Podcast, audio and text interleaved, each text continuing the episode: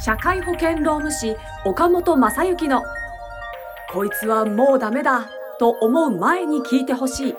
人に悩める社長のためのポッドキャスト、略してダメポ。この番組は企業経営の中で必ず訪れる労務の悩みについて、社会保険労務士の岡本正幸先生が具体例なども交えながら、コミュニケーションと労務の視点で解決策への考え方をお伝えしていく番組です。中小企業の労務管理と SDGs を推進する三茶社会保険労務士事務所の提供でお送りいたします。はい、今週も始まりました。社会保険労務士岡本正幸のもうダメだと思う前に聞いてほしい人に悩める社長のためのポッドキャスト、略してダメポ第52回です。ナビゲーターのトーマス J トーマスです。岡本先生、今週もどうぞよろしくお願いいたします。よろしくお願いします。お願いいたします。今日はですね、ちょっといつもとは違うテーマで、今年からですね、取り組んでいるテーマで、お話いただこうかなと思うんですけど、今日のテーマはこちらです。外国人労働者って自社でも雇えるの？ということで、人手不足がね言われている世の中ですけれども、外国人労働者の雇用にちょっと力を入れている岡本先生にこの話を聞いてみたいなと思うんですけども、はい、お願いします。はい、ありがとうございます。そうですね、昨年の年末とか今年の年始にね、はい、こんな今日本こうなってますよみたいなお話もさせていただいたと思いますけど、働く人は減少してきてしまってますとね、いうことであり、特にね、日本人の出生率、はい、子供ちゃんが少なくなってきてしまってますので、ということを考えると、働くね、バリバリと働いていただける方っていうのは、この何十年間か、やはりどんどん減少傾向になるので、ということもありますので、そういうね、もっと、今、働く意思はあるとか、働きたいと思ってるとか、いろんな優秀な方で、なかなかね、ちょっと、働くということの、に対して、アプローチができにくい方に対してもっと働けるようなサポートをしていきたいなっていうのもあって、私はその一環として、今、外国人労働者っていうテーマがありましたけど、はい、海外の優秀な方々が日本でもっと生き生きと働いてもらうという、そういうサポートをしていきたいなと思って、去年ぐらいから活動を始めてますので、素晴らしい。このダメポも、その考え方とか、共感いただける方を増やしていきたいなと思って、そういう時間にさせていただきたいなと思っております。お願いします。ありがとうございます。はい。はい。で、そういう意味で言うと、さっきあったように、今回は自社でも雇えるのという話ですので、なんですかね、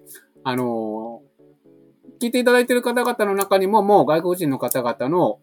雇用とか、もうすでに雇ってるよとかいう方に関しては、あまりにも当たり前すぎる話かもしれませんので、それなりのものとして聞いていただいて、一方で、友達の経営者が外国人の方が雇ったんだけども、うちでも雇えるのみたいなお問い合わせをいただいたりとか、いうことは、増えてきてますし、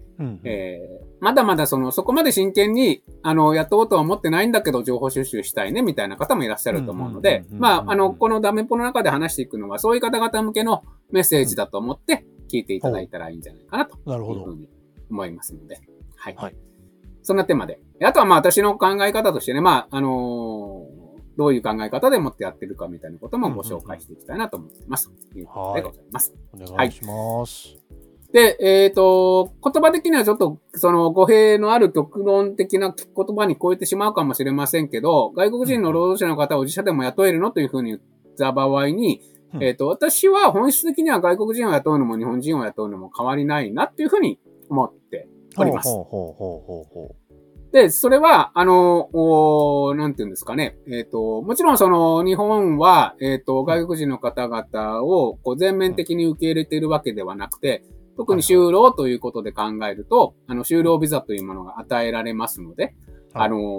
業種によっては、難しいという業種もあったりとかします。で、それは、特にあれですよね。国家資格になっているような、業種とかで言うと、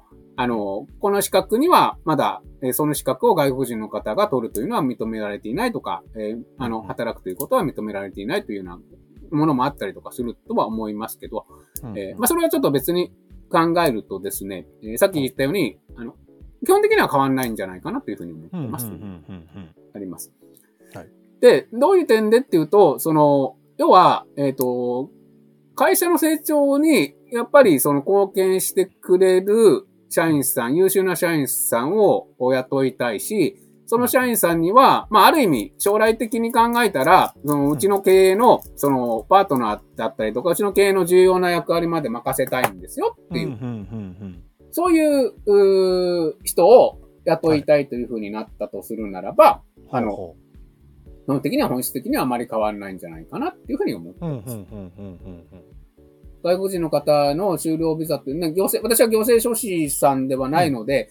そういう手続きとかに関しては、そういう専門家の方によりお尋ねいただいた方がいいとは思いますけど、はい、まあ、ある意味、なんていうんですかね、そういう、本当に今でもですね、ビザの種類はいくつもあるんですけれども、会社の中で本当に責任者的な立場につけていくために、雇うという雇い方ならば、ある意味、さっき申し上げたような業種、一部の業種を除けば、どんな業種でも雇えるんじゃないかなっていうふうには思っているということでございます。幹部候補生ですね。幹部候補生として雇う場合には、対象となる可能性がありますよ。へー。なんか、雇ってみて、召集感だったりとか、なんていうんですかね、文化の違いとかで、何か難しくなるケースとかってあんまないもんなんですか？なんでそれはもちろんあります。召集感だったりとか文化の違いだったりとかってもちろんありますよね。はい、だから、そこはきちんと、ケアをしていかないといけないし、外国の方を雇うというふうになると、まあ、召集感とか文化の違いというよりも、それを、うちの会社ではこうしていただきたいとか、あなたはこういう考えを持っているとか、あなたはこういう文化で育っていらっしゃるかもしれないけれども、うちの会社としてはこういうこととかでやってもらいたいって、まあ、いわゆるコミュニケーションの問題に帰結すると思うんですよね、どこまで言っても。で、外国人の方だと、そのコミュニケーションっていうのは当然日本人は日本語でやればいいだけですけれども、母国語もちゃんと返して、伝えてあげるっていうことをしてあげないと、なかなかコミュニケーションが伝わらないっていうのがあるんで、そこは、今トーマスさんおっしゃってる、そこは非常に重要視していかないといけないことではあります。なるほど、なるほど。なんかそこでちょっと二の足を踏んでしまうような方も多そうな気がしますね。そうですね。おっしゃる通りに、そこは、きちんと考えていかないといけないというのはあります。ただ、まあこういうことを言うと、いや、そんな簡単なものじゃないよっていうふうに怒られるかもしれませんけども、実は、じゃあ日本人の間で、そういう考え方の違いとかっていうのが、それは目立ってないだけであって。確かに、そっか。もしかすると、あったりとかするんですよね。だから、文化と、だから、よくこれはそういう外国の方を非常に、生き生きと働いていただいている社長さんとかから教えてもらったら、じゃあとか、外国人の方のサポートしている方とかおっしゃるのは、もちろんベースとなる分はあるんで、でも日本人だって、まあ、ある意味家庭が違えば文化は違うわけですよね。確かに。で、そこが、まあ、ある意味日本語という共通の言語を使ってるし、だからよく言われる日本人だからなんとなくっていう、いわゆる一般的な常識的な部分で片付けやすい部分があるんで。だから、片付けてる範疇の、なんですかね、許容度が大きいっていう要素はもちろん日本の方を雇う場合にはありますけど、でも、この番組でもよくね、出てくるものとかっていうのは、許容度がやっぱり実は違ったんだみたいなことに、お互いが気づくと、社員さんと会社の中での何かトラブルが発生する原因になるわけじゃないですか。確かに。働き方ということで言っても、いや、うちの会社はこういう働き方をしてもらいたいんだけど、いや、私はそういう価値観持ってませんっていうね。だから、そういう意味で言うと、さっき申し上げたような外国人の方であったとしても、日本人の方であったとしても、本当に優秀な方であり、自社で、活躍してもらいたい方を雇う場合には、まあ、それはね、もちろん、日本語でできるということでのやりやすさはありますけど、だから、外国人の方はそこはワンポイント、大変にはなりますけど、でも、逆に言いたいのは、本当に日本人の方々に対してもそこまでやってますかっていうことは。なるほどね。そっか、そんなだから変わんないのか。難しく考えすぎちゃうんですね、言語が違うばっかりに。そうですね、難しく考えすぎちゃうことっていうのはあると思います。なるほど、まあ、やったことないから不安ですもんね。そうです、手段はいろいろとありますから、はいはい、じゃあ本当に外国の方に対してその母国語でサポートするようなそういうサービスをしていらっしゃる方々もたくさんいらっしゃるわけなんで、うんうんうんうん、なるほど、そういう方も雇ってそこにケアしようというふうにより、うんうんうん、そっか、本気で思っていただいたらできることなのかなと思います、はい、へー、なるほどね。なんかちょっと捉え方を変えて、社長自身のなんか英会話のレッスンのためにとか、なんかちょっとモチベーションをそういう方向にも持っていくと雇いやすくなるかもしれないですよね。そうですね、そういうのもあるかもしれません、うん、社長のお考えとかもあったりとかするわけですし、というのはありますね。社内でみんな英語使いましょうとかね、ちょっとビジネスの幅も広がりそうな気もします、ね、はい、ビジネスの幅も広がりますね、考え方も広がるし、いや面白そうですね。なるほど、そうなんです、だから面白くなっていくなとは思いますね、うんうん、そういう意味で言うと、うんうん、挑戦してみる価値はありそう。そうですね、であり、なんていうんですかね、ただそのだから先ほどのその自社でも雇えるのということに関しては雇えますというのはありますけれども、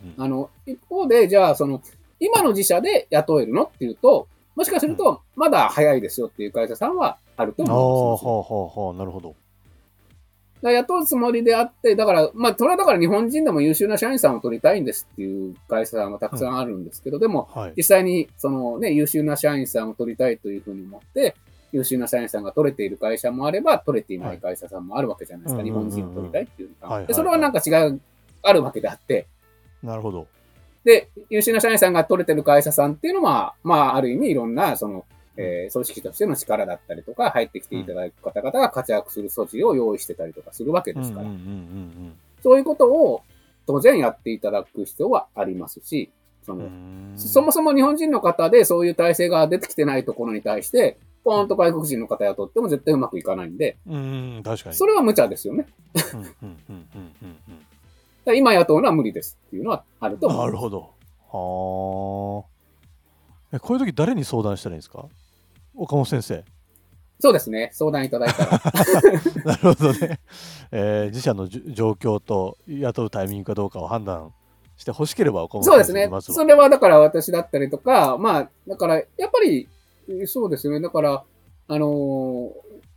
自社でも雇いますとか同じですっていうふうに申し上げたのは、さっき小山さんも言ったように、あまりにも違うこととして捉えるんじゃなくて、まあ、本当に優秀な方を自社でも今雇えてますかっていうふうに考えた場合に、うんうんうんうん、優秀な方が来てくれないっていうのは何らかの原因があったりとか、うんうん、改善する